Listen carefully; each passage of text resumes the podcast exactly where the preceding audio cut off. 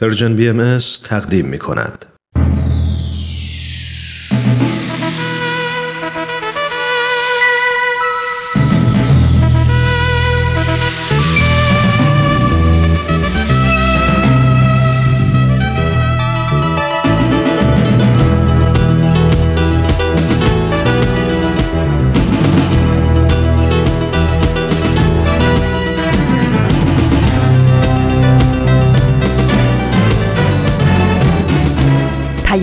دوست.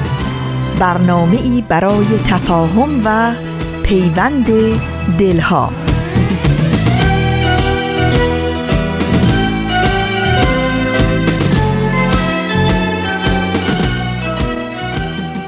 درود به همه شما خانم ها و آقایونی که شیش روز هفته رو هر جوری هست سر می‌کنید و نگاهتون به تقویم تا ببینید کی یه سهشنبه دیگه از راه می‌رسه تا بتونید با سهشنبه نقره ای همراه بشید. هر جای این جهان که هستید از صمیم قلب آرزو می‌کنم که خوب و خوش و سلامت باشید.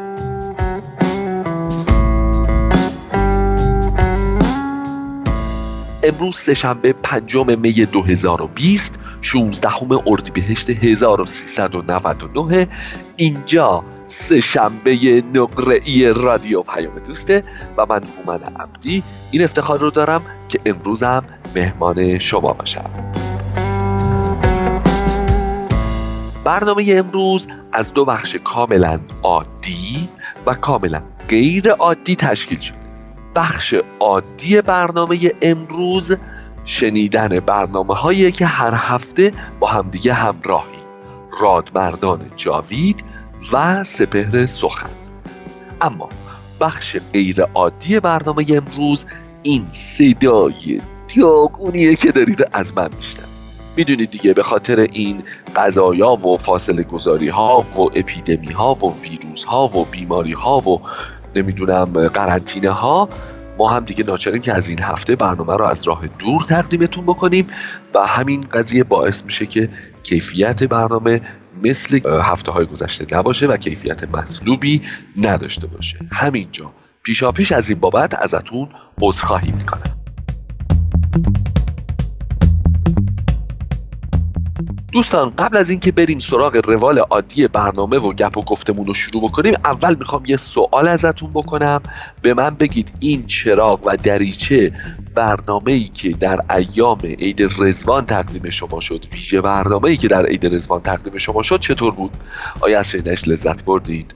راضی بودید؟ کل هم از ویژه برنامه های رزوان ما عید گل ما راضی بودید؟ لطفا نظراتتون رو با ما مطرح بکنید و بفرمایید که چه دیدگاهی نسبت به ویژه برنامه های ایام عید رزوان داشتید؟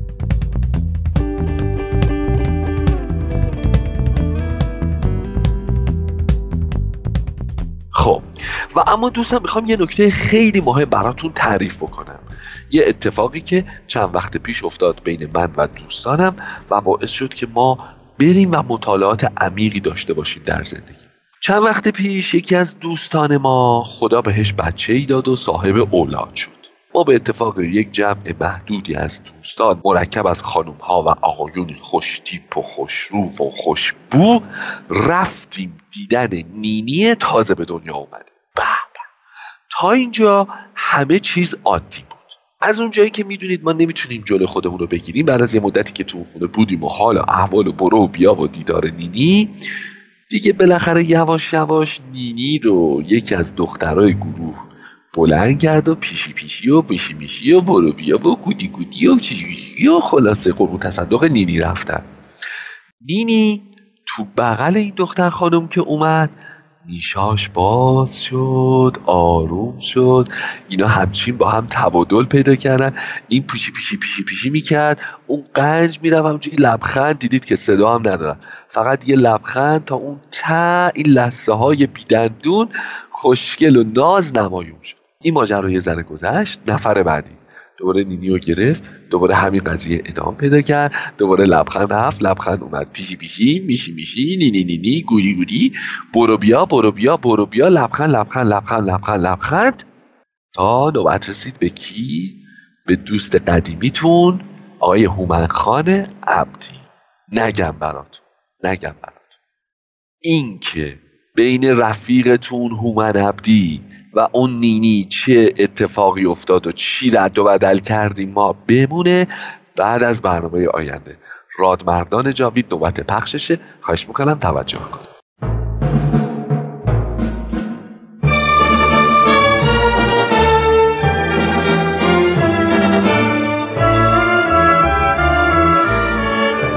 رادمردان جاوید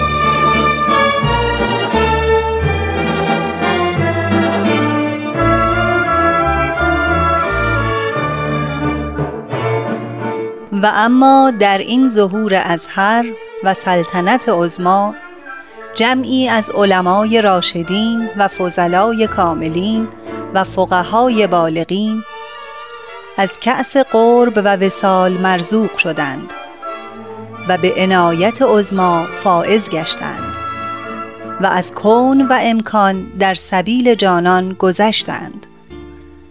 همه اینها محتدی و مقر و مزعن گشتند برای آن شمس ظهور به قسمی که اکثری از مال و ایال گذشتند.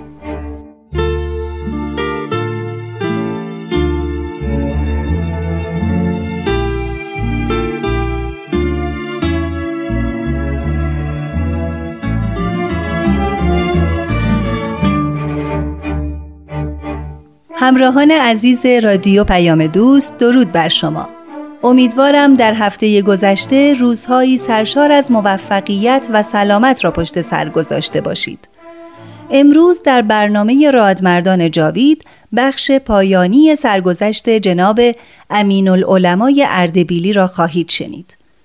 ایشان یکی از علما و روحانیون سرشناس اردبیل بود که پس از مجاهدات و تحقیق بسیار به آین بهایی ایمان آورد و سرانجام همانند بسیاری دیگر از جویندگان حق و حقیقت جان خود را بر سر این باور از دست داد.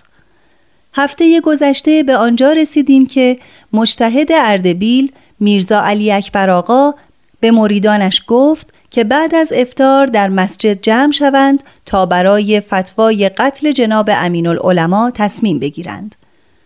دوستان من ترانه هستم و از شما دعوت می کنم تا در ادامه برنامه با ما همراه باشید.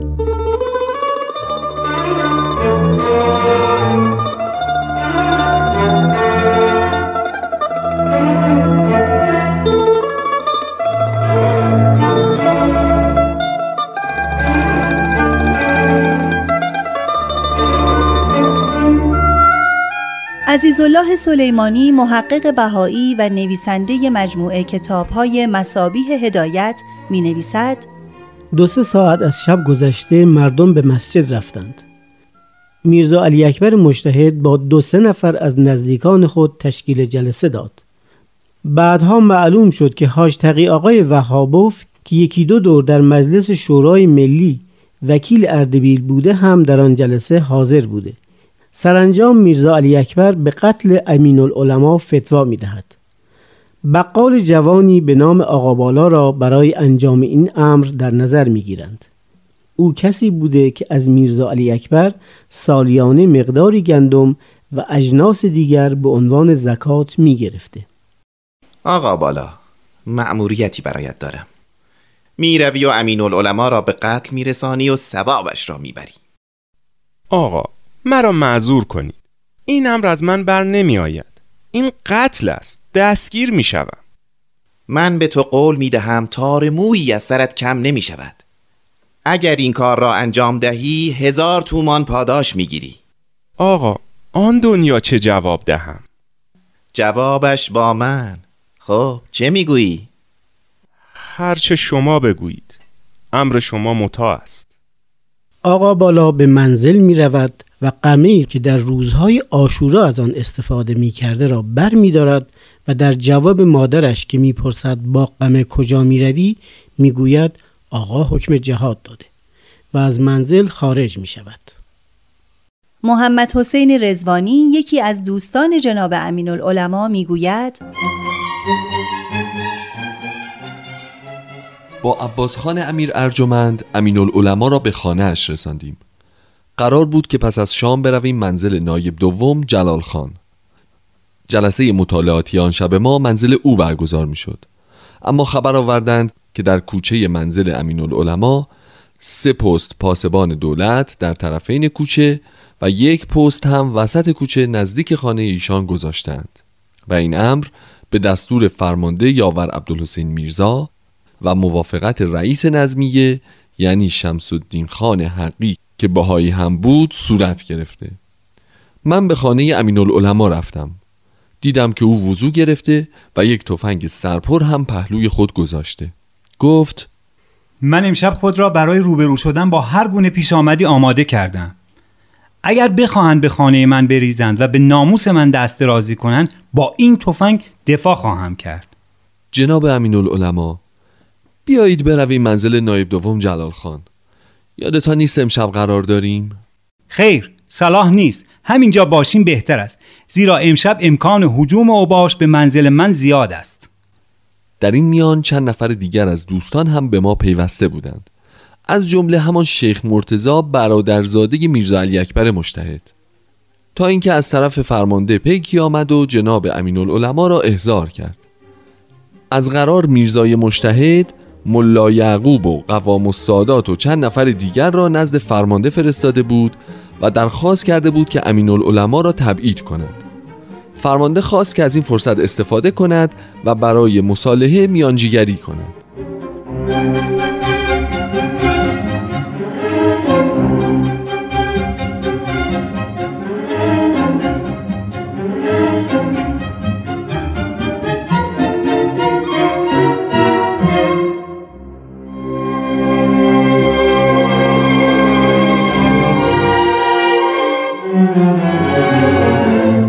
عزیز الله سلیمانی می نویسد امین العلماء در منزل فرمانده حاضر شد. رئیس نظمیه یعنی شمس الدین خان حقی هم حاضر بود. آنجا بود که دوباره هیاهویی برپا شد زیرا ملا یعقوب و دیگر نمایندگان مشتهد به امین العلماء تکلیف می کنند که اگر بهایی نیستی سب و لعن کن. ایشان هم از این عمل زشت ابا می کند و در نتیجه طرفین با عصبانیت با هم مشاجره می کنند. از این جلسه نتیجه حاصل نمی شود. امین العلماء به منزل بازگشت که از جانب فرمانده نامه خطاب به محمد حسین رزوانی رسید به این مضمون شما خاطرتان از جانب امین العلماء آسوده باشد کوچکترین خطری متوجه ایشان نخواهد شد با وجود پست های متعدد پاسبان بودن شماها در آنجا صلاح نیست ممکن است رجاله ها حمل بر تظاهر کنند و ارق عصبیتشان بیشتر تهیید شود. جناب امین العلماء برود به اندرون و درب منزلش را هم ببندد. رزوانی و دیگران پس از خواندن نامه دیگر وقوع کوچکترین حادثه ای را تصور نمی کردند. خداحافظی کردند و رفتند منزل نایب دوم جلال خان. از آن سو آقا بالای بقال که با قمه اش از منزل خارج شد به دنبال میر ابوالفضل یکی از جیر خاران میرزا علی اکبر مشتهد رفت و دوتایی با هم به خرابه ای که روبروی منزل امین العلماء بود رفتند و منتظر فرصت شدند. یک ساعت بعد میر ابوالفضل خسته شد و رفت. آقا بالا خودش ماند و کمی بعد خوابش برد. وقتی از خواب پرید با عجله رفت و در منزل امین العلماء را زد. داماد امین العلماء مشهدی اسماعیل پشت در رفت. کیستی؟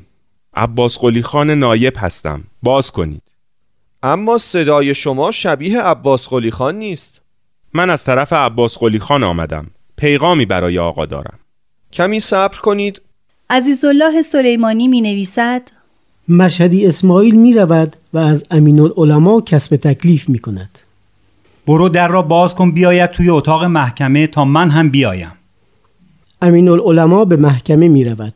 همسرش مرزی خانم به دنبالش می آید و پشت پرده می ایستد و از گوشه توی محکمه را می بیند. مرزی خانم می گوید وقتی آقا وارد اتاق شد آقا بالا در طرفی ایستاده بود و مشهدی اسماعیل دامادمان طرف دیگر. آقا بالا سلام کرد. امین العلماء گفت چه پیغامی آوردی؟ باید زیر گوشتان بگویم. آقا بالا به امین العلماء نزدیک شد. ناگهان دیدم که ایشان فریادی زد و دستهایش را روی شکمش گذاشت. آقا بالا از هشتی فرار کرد. شیون کنان وارد محکمه شدم. امین العلماء را گرفتم و به اتاق دیگر بردم. مشهدی اسماعیل هم به سرعت تفنگ را برداشت و دنبال سر آقا بالا آتش کرد.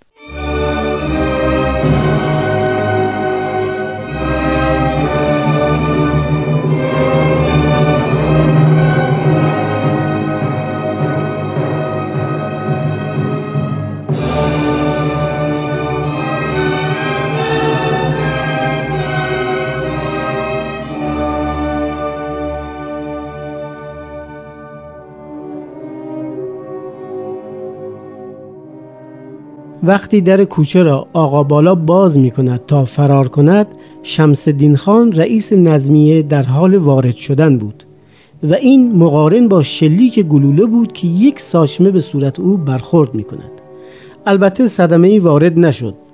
رئیس نظمیه که برای سرکشی آمده بود وقتی آقا بالا را دید مچ دستش را گرفت. اینجا چه خبر است؟ آقا را زدند. بیا ببینم کی آقا را زد. وقتی قمه خونالود را جلوی در هشتی پیدا کردند آقا بالا را دستگیر کرده به قلعه اردبیل انتقال می دهند تا فردا شب ملا یعقوب و یکی از پسران میرزا علی اکبر مجتهد و دامادش را در قلعه حبس کردند.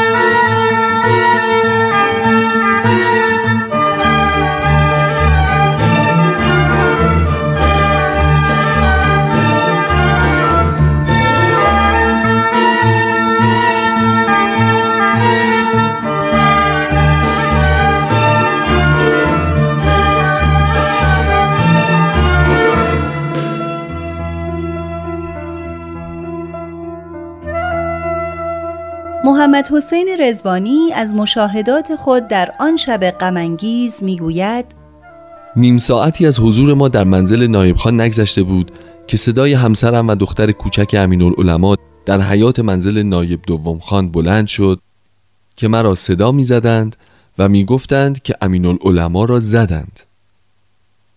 در کوچه منزل امین العلماء ازدهام غریبی بود. وارد اتاق ایشان شدیم. دیدیم که در رخت خواب خوابیده و دکتر ملک رستموف بالای سر او بود. وقتی جراحت امین العلماء را دیدم متوجه شدم امیدی به بهبود او نیست.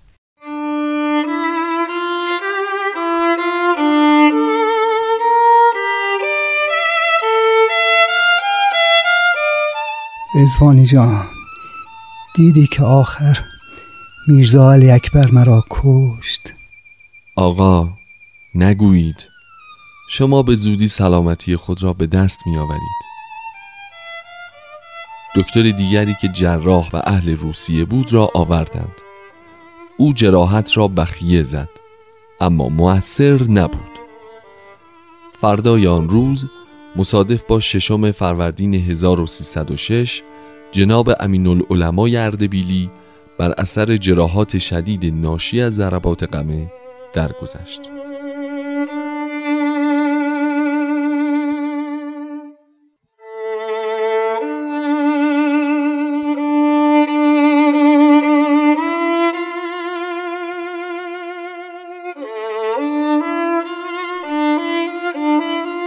آقا بالا قاتل امین العلماء ابتدا اظهار کرد که من خودم به تنهایی تصمیم گرفتم که این کار را انجام دهم چون آقا میرزا علی اکبر مجتهد حکم کفر او را صادر کرده بود. آقا بالا مطمئن بود که میرزا علی اکبر مجتهد او را نجات خواهد داد.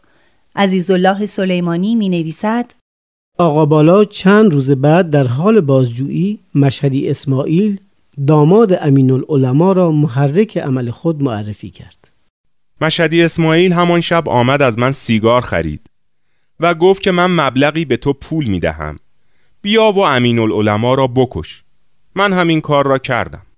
به همین جهت مشهدی اسماعیل را هم چند روزی توقیف و سوال و جواب کردند. اما چون دروغ و خدعه آقا بالا واضح بود او را مرخص کردند. میرزا علی اکبر به کلی منکر ماجرا شد و گفت که من به آقا بالا چنین دستوری ندادم. آقا بالا که فهمید میرزا علی اکبر مشتهد قرار است تبعید شود و دستورش به او را انکار کرده همه چیز را اعتراف کرد. من اگر می دانستم عاقبت کار این طور می شود هیچ وقت این کار را نمی کردم. اما اگر ماندم از این پس از شمر تقلید خواهم کرد ولی به آخون جماعت اعتقاد نخواهم داشت. سرانجام رأی محکمه صادر و آقا بالا به اعدام محکوم شد. محمد حسین رزوانی می‌گوید امین العلماء دو برادر داشت. لسان الواعظین که با عقیده برادرش مخالفت و تعرضی نداشت و قطب الواعظین یا شیخ عزیز که پس از آنکه امین العلماء بهایی شد معترض او بود. مشهور بود که پس از شهادت امین العلماء شرحی نوشته بود که برادر ما از دین خارج شده بود و ما خون او را هدر می‌دانیم و قاتل او نباید مجازات شود. روزی که قرار بود آقا بالا را اعدام کنند یاور عبدالحسین میرزا از من خواست تا به شیخ عزیز بگویم بیاید و جهت قاتل برادرش نامه بنویسد. آنقدر شیخ عزیز ترسیده بود و خودش را باخته بود که دلم به رحم آمد.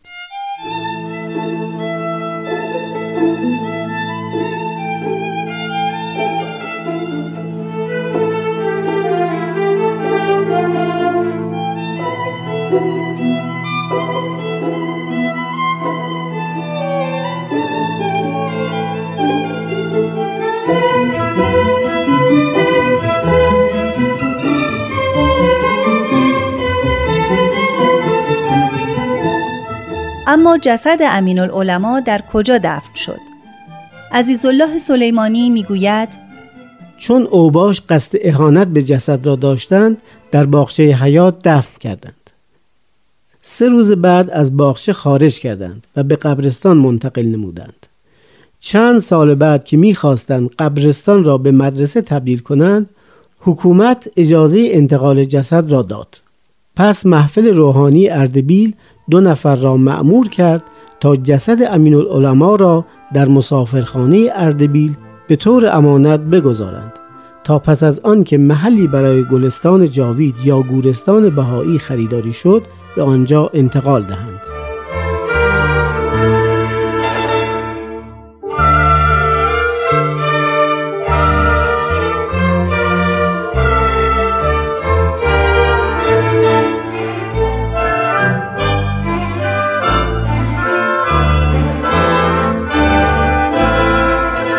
همراهان عزیز به پایان این برنامه و سرگذشت میرزا عبدالعظیم امین العلمای اردبیلی رسیدیم. همچون همیشه با ما تماس بگیرید و درباره این برنامه اظهار نظر کنید. شماره تلفن 201 703 671 828 828 در اختیار شماست. تا برنامه بعد بدرود.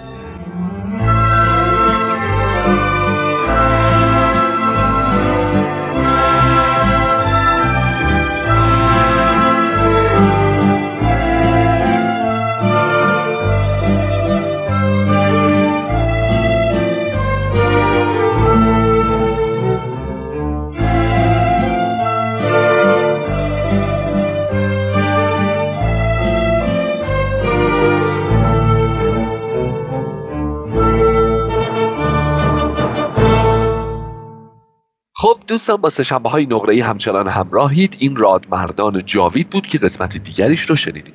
حالا نوبتی هم باشه نوبت برنامه موسیقیه بفرمایید خواهش می‌کنم. در این دو قرن که آمد پدید روی بها جهان جهان دیگر شد ز خلق و خوی بها به شش هزار زمستان فسرد قلب زمین تپید باز تپید باز دل مردش زهوی بها تپید باز تپید باز دل مردش زهوی بها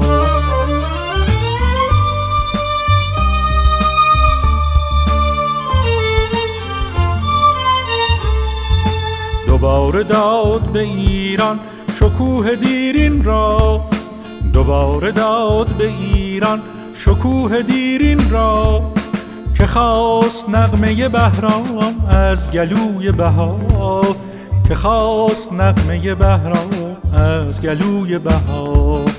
کنون که آتش نفرت بسوزد این عالم کنون که آتش نفرت بسوزد این عالم نیفسرد مگر از رشه های جوی بهار. نهفته به ز طبیبان مدعی این درد بخوان مریض زمان را به جستجوی بهار. رگ جهان به کف این پزشک دانا بین که نوش داروی کل روی مشکوی بها که نوش داروی کل روی مشکوی بها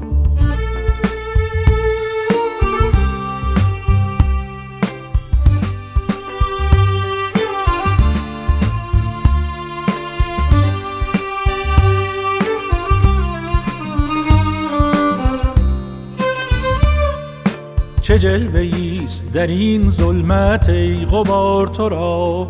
چه جلوه ایست در این ظلمت ای غبار تو را؟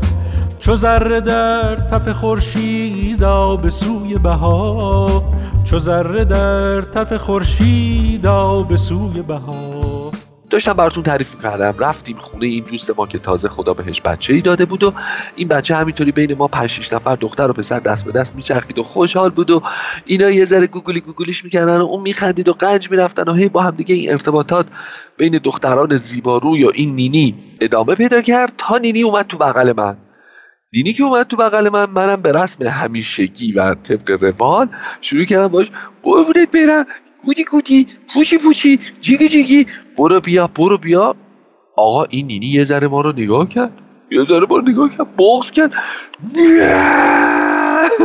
صد زیر گریه بعد ما رو داری فکر خدایا چی شد چرا آخه نینی که زیبایی شناسی نمی‌فهمه نینی که قیافه داغون و قیافه خوشتیف تشخیص نمیده چرا نینی این کار کرد چرا نینی زد زیر گریه از چه چیزی ناراحت شد اونجا بود که با خودمون فکر کردیم که گروه تحقیق و توسعه سهشنبه های نقره‌ای نباید متوقف بشه حتی در دوران قرنطینه و باید دوباره موتور رو روشن بکنیم و بریم دنبال حقیقت. دوستان ما مدت ها رفتیم تحقیق و تحقیق و پیگیری و مطالعه و اینا. بالاخره فهمیدیم که راز گریه اون بچه اون روز چی بود. اون بچه اون لحظه با دیدن امو هومنش بعد از اینکه گفتش که ماما. اول ماما رو گفت بعد زد زیر گریه. ما بعد از کلی تحقیقات فهمیدیم یاد لحظه تولدش افتاده بود. یاد اون مامای مهربونی افتاده بود که اون رو به این دنیا آورده بود. نه اینکه از امو هومنش ترسیده باشه و بخواد بره تو بغل مامانش. ابدا ابدا. دوستان این ماجرا رو برای این براتون تعریف کردم چون از هر کس می‌پرسی تو کوچه تو خیابون تو بالا پاشتمون پایین زیر زمین هر جا می‌پرسی پنجم می چه روزیه؟ همه می‌دونن که روز جهانی ماماست روز جهانی ماما روزیه که بچه ها هر موقع فکر می‌کنن که چه کاری بود اومدن تو این دنیا یاد ماماها بیفتن و می‌زنن زیر گریه. این یه روششه. روز جهانی ماما همون روزیه که وقتی بچه ها فکر می‌کنن که چه جای خوبیه اومدن به چه دنیای باحال باصفایی اشک شوق تو چششون جمع میشه و یاد مامای مهربونی میفتن که اونها رو به این دنیا راهنمایی کرد و دوباره می‌زنن زیر گریه و همین اینطوری دو تا لوله 20 اینچ آبه که از چشماشون سرازیر میشه. برنامه امروز تقدیم میشه به همه ماماهای مهربونی که سلامتی مادران و کودکان رو تضمین می‌کنن. بریم برنامه بعدی رو بشنویم. میایم باز با هم دیگه همراه هستیم.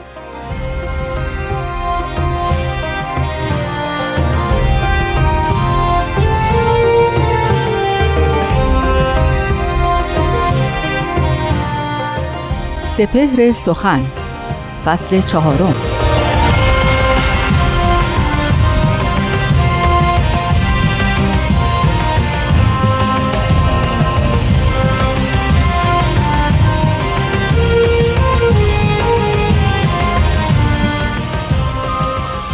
در روی خود تفرج صنع خدای کن. کاینه خدای نما میفرستمت.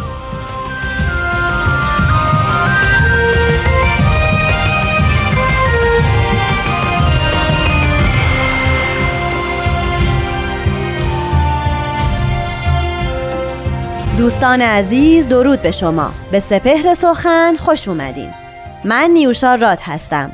امروز یکی دیگه از بیانات حضرت شوقی ربانی ولی امر دیانت باهایی رو براتون می‌خونم و جناب استاد بهرام فرید به توضیح مفاهیم اون می‌پردازن.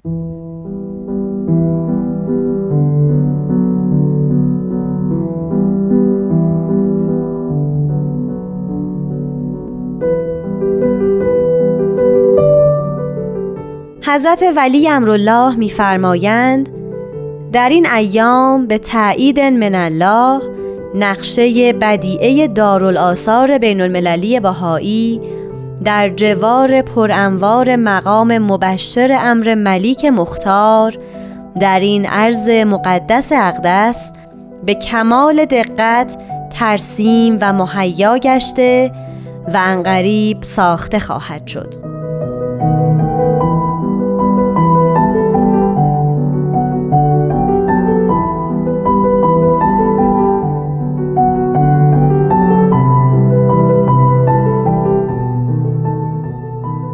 شنوندگان عزیز دوستان بسیار محترم. بیانی از حضرت شوقی ربانی رو زیارت کردیم که در حوالی سال 1953 مرقوم شد و قصد حضرت ولی امرالله ایجاد مؤسسات و ابنیه و ساختمان هایی بود در جوار مقام اعلا مقام اعلا اون ساختمانی است که بنیانش توسط حضرت عبدالبها گذاشته شد برای مقبره حضرت باب مبشر آین بهایی. این مقام در کوه کرمل در دل کوه کرمل ساخته شده و بعدها حضرت شوقی ربانی اون رو به نحو اکمل تمام کردن و آنچه رو که امروزه ما شاهد اون هستیم از این مقبره بزرگ. همین است که حضرت شوقی ربانی در این بیان نوید اون رو دادن. قصد حضرت ولی امرالله شوقی ربانی این بود که در جوار مقام اعلا این مقبره بزرگ ساختمان ها و ابنیهی ساخته بشه که در واقع هدایت اداری جامعه باهایی رو بر عهده بگیره. به عبارت دیگر مؤسسات اداری جامعه بهایی قرار بود که در حول این بنا ساخته بشه و نقشه اون رو حضرت ولی امرالله تعیین و تخصیص فرموده بودند. یکی از این ساختمان ها در حول مقام اعلا همانطور که در این بیان اشاره شد دارالآثار بین المللی بهایی است. البته حضرت ولی امرالله در همین بیان در ادامه این گفتار به ابنیه نظیر دارالولایه و دار تبلیغ هم اشاره فرمودند. لذا می شود حد زد که آنچه را که حضرت شوقی ربانی مد نظر قرار داده بودند ایجاد چند ساختمان به شکل قوس در کوه کرمل بود. ساختمان های نظیر دارالآثار، دارالولایه، دارالتبلیغ و کتابخانه. از اونجایی که ولایت امن در آین باهایی به حضرت شوقی ربانی ختم شد و پس از ایشون دیگه ولی امری وجود نداشت ساختمان و دارالولایه تبدیل شد به ساختمان و دار و تحقیق بین المللی و البته کتابخانه بین المللی هم بر اونها اضافه شد و با دار و تشریح که مقر بیت لازم هست ساختمان های پنجگانه ای رو تشکیل میدن که اینک در کوه کرمل به اتمام رسیده و بسیاری از زائران سیاهان کسانی که دوست دارند به دیدار و تماشای باغهای معروف ایرانی در کوه کرمل بپردازن اون ساختمان ها رو حتما دیدن این پنج ساختمان رو حضرت شوقی ربانی از این رو ساختن که در حقیقت بخش اداری جامعه باهایی رو بر عهده بگیره و مرکز و مقر اصلی اون دار و تشریع یعنی جایی است که بیت العدل اعظم اینک در اونجا مشغول رتق و فتح امور جامعه باهایی و هدایت کل جوامع باهایی در دنیا هستند. این پنج ساختمان و مقام اعلا دو خصلت عمده رو برای هر فرد بهایی تداعی می‌کنه و آنانی که با آین بهایی مختصری آشنا هستند می‌دانند که در دیانت بهایی مرکز اداری و مرکز روحانی جامعه بهایی نمی‌تواند و نباید از هم جدا بشه. به عبارت بهتر باید گفت در جامعه بهایی هرگز تشکیلات بهایی که شکل اداری جامعه بهایی رو تشکیل میده و به عنوان تشکیلات بهایی وجود داره هرگز نباید از امور روحانی و اخلاق ربانی جدا باشه. این دو تو امانند و برای همین هم هست که امر قدرت در آین باهایی که نماد اون مؤسسات اداری هستند نمی‌تواند از اخلاق روحانی جامعه جدا و بری باشه. این نگاه ما به گذشته نشون میده که وقتی این دو از هم تفکیک پیدا کنه یعنی امر روحانی امور روحانی از قدرت و قدرت های دینی و اداری جدا بشه مصیبتی بر جهان حکم فرما میشه که نتیجه اون وبال و دماری است که توسط ارباب دین بر جوامع بشری روا شده. به عبارت دیگه حضرت شوقی ربانی قصد نداشتن که به ساختمان سازی و معماری بپردازن شاید قصدشون این بود که به بهاییان عالم و عموم اهل عالم نشون بدن که ساختمان ها در واقع آینه خدای نمایی هستند به تعبیر حافظ که نشون بدن که خدا حاضر است و هم در اخلاق روحانی ما و هم در فرد ما وجود داره و حی حاضر است و هم در تشکیلات اداری جامعه بهایی هرگز خودش رو جدا نمی کند از جوامع بهایی. این تشکیلات و این مؤسسات که نمادش ساختمان ها و ابنیه حول قوس مقام اعلا هستند در حقیقت مجاری هستند برای فیضان اون آب قدرت روحانی که باید هر جامعه اون رو داشته باشه. در حقیقت هر یک از این ساختمان ها به مسابه یک آینه است برای نمایش قدرت خداوند.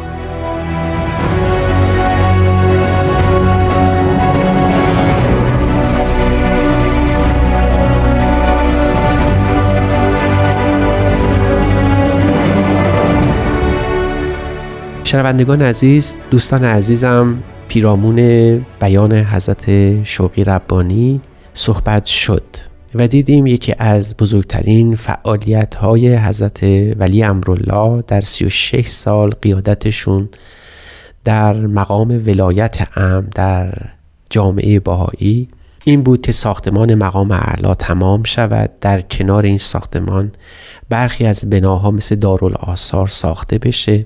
که بعدها در دار و تشریع یعنی مقر بیت اعظم دار و تحقیق و دار و تبلیغ بین المللی و کتابخانه این ابنیه در جوار مقام اعلا یعنی مقبره هست اعلا وحدتی رو اعلام کنه در دیانت بهایی و اون وحدت میان تشکیلات اداری و حوزه روحانی و ربانی جامعه بهایی بود. حضرت شوقی ربانی منظور و مراد و مقصد اولیهشون در بنیان گذاشتن این ابنیه این بود که به ما گوشزد کنند که نباید و مبادا که قدرت قدرت اداری قدرت دینی قدرت مذهبی خودش را از اخلاق روحانی و معارب ربانی و حیات معنوی جامعه دور بکنه.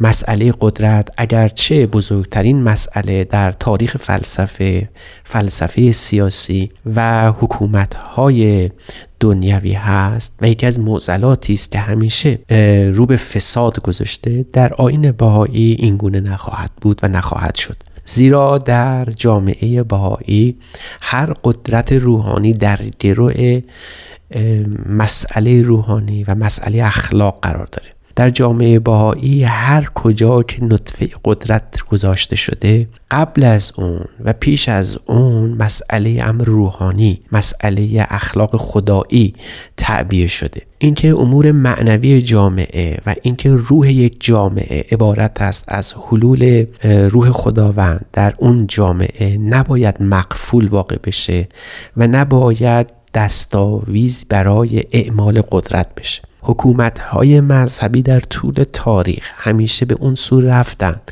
که از خدا وسیله بسازند بهانه ای بتراشند تا بتوانند مطامع دنیوی خودشون رو فراهم کنند شواهد تاریخی در کل تاریخ بشری و حکومتهای مذهبی و غیر مذهبی حاکی از این بوده که مذهب می تواند به صورت قدرت در استخدام ارباب سیاست قرار بگیره و در جامعه باهایی در کنار قرار دادن نمادین مقام حضرت باب مبشر آین باهایی و مقبره بزرگ ایشون در جوار این ابنیه این پنج حوزه اداری جامعه باهایی حاکی از این است و اعتماد بخش همه ماست بر اینکه نباید جامعه باهایی به سوی قدرت حکومتی و اداری معطوف بشه و منحصر بمانه. حضرت شوقی ربانی بارها اعلام فرمودند که ما برای حکومت کردن نیامدیم بلکه وظیفه اصلی ما خدمت کردنه. این ابنیه آینه هستند که هرگاه به نظاره بر اون مشغول می‌شویم باید سیمای خداوند رو در اون مشاهده کنیم. بعد در اون ببینیم که جامعه باهایی از همان بد به تاسیس خودش مبتنی بر امور روحانی بوده. چه بسیار خونها در جامعه باهایی ریخته شد توسط غیر مؤمنان چه مقدار شهدای باهایی در جامعه باهایی وجود داشتند که صرفا و صرفا نه برای قدرت بلکه برای خدمت جان خودشون رو فدا کردن این نباید از دید عموم اهل عالم مغفول بمونه. باید تمام اهل عالم بدانند و به یقین مبین این دانسته خودشون رو تکرار کنند که جامعه بهایی هرگز قصد نداره که به یک حکومت مذهبی تبدیل بشه و هرچه در جهان بیشتر قدرت بگیره و این قدرت اوج پیدا کنه و این اوج سر به فلک بگذاره تا جایی که بر جهان سیطره کامل پیدا کنه هرگز به معنای حکومت کردن نبوده و نخواهد بود. حتی اگر ظاهر حکومت هم به خود بگیره قصد اولیه اون بزرگترین مفهوم روحانی یعنی خدمت به جوامع انسانی خواهد بود.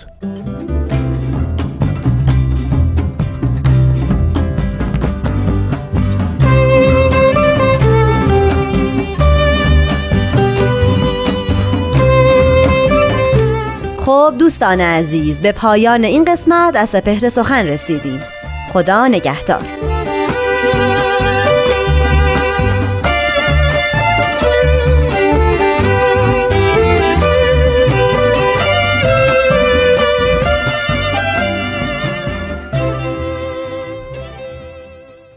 اینم قسمت دیگری از فصل چهارم سپر سخن بود که تقدیمتون شد. دوستان عزیز افرادی هستند تو این دنیا که وقتی ما سال به سال تولد بچه هامون رو جشن می‌گیریم بین ما نیستند اما جزو مهمترین کسانی هستند که باعث شدن این بچه ها در صحت و سلامت به دنیا بیان و مادران نیز در صحت و سلامت ادامه بدن به حیاتشون. مامایی رشته مهم تأثیر گذار و پایان ناپذیریه که تا بشر بشره و تا دنیا دنیاست. به تخصصشون به دانششون به تسلطشون و به مهربانیشون احتیاج داریم. این روزا بحث حمایت و تشکر از کادر پزشکی و همه دستندرکاران این حرفه مهم تاثیرگذار و شخیص. خیلی پررنگه. ما اینو به فال نیک می‌گیریم و برنامه امروز رو تقدیم می‌کنیم به همه ماماهای عزیزی که قبل از وضع هم سلامتی مادران رو کنترل می‌کنن. هنگام تولد مراقب مادر و کودک و کودکان هستند و باعث میشن که خانواده های زیادی سالهای سال در نهایت سلامت و شادمانی با همدیگه زندگی بکنند همه ماماهای عزیز بهشون از همینجا درود میفرستیم و روی ماهشون رو میبوسیم. خب به پایان برنامه امروز رسیدیم. ممنونم که این هفته هم همراه برنامه ما بودید و ازتون دعوت می‌کنم که اگر عمری باقی بود و هفته بعد من تونستم در خدمتتون باشم شنونده برنامه هفته آینده ما هم باشید. هر جای جهان که هستید مراقب خودتون باشید. خدا نگهدار.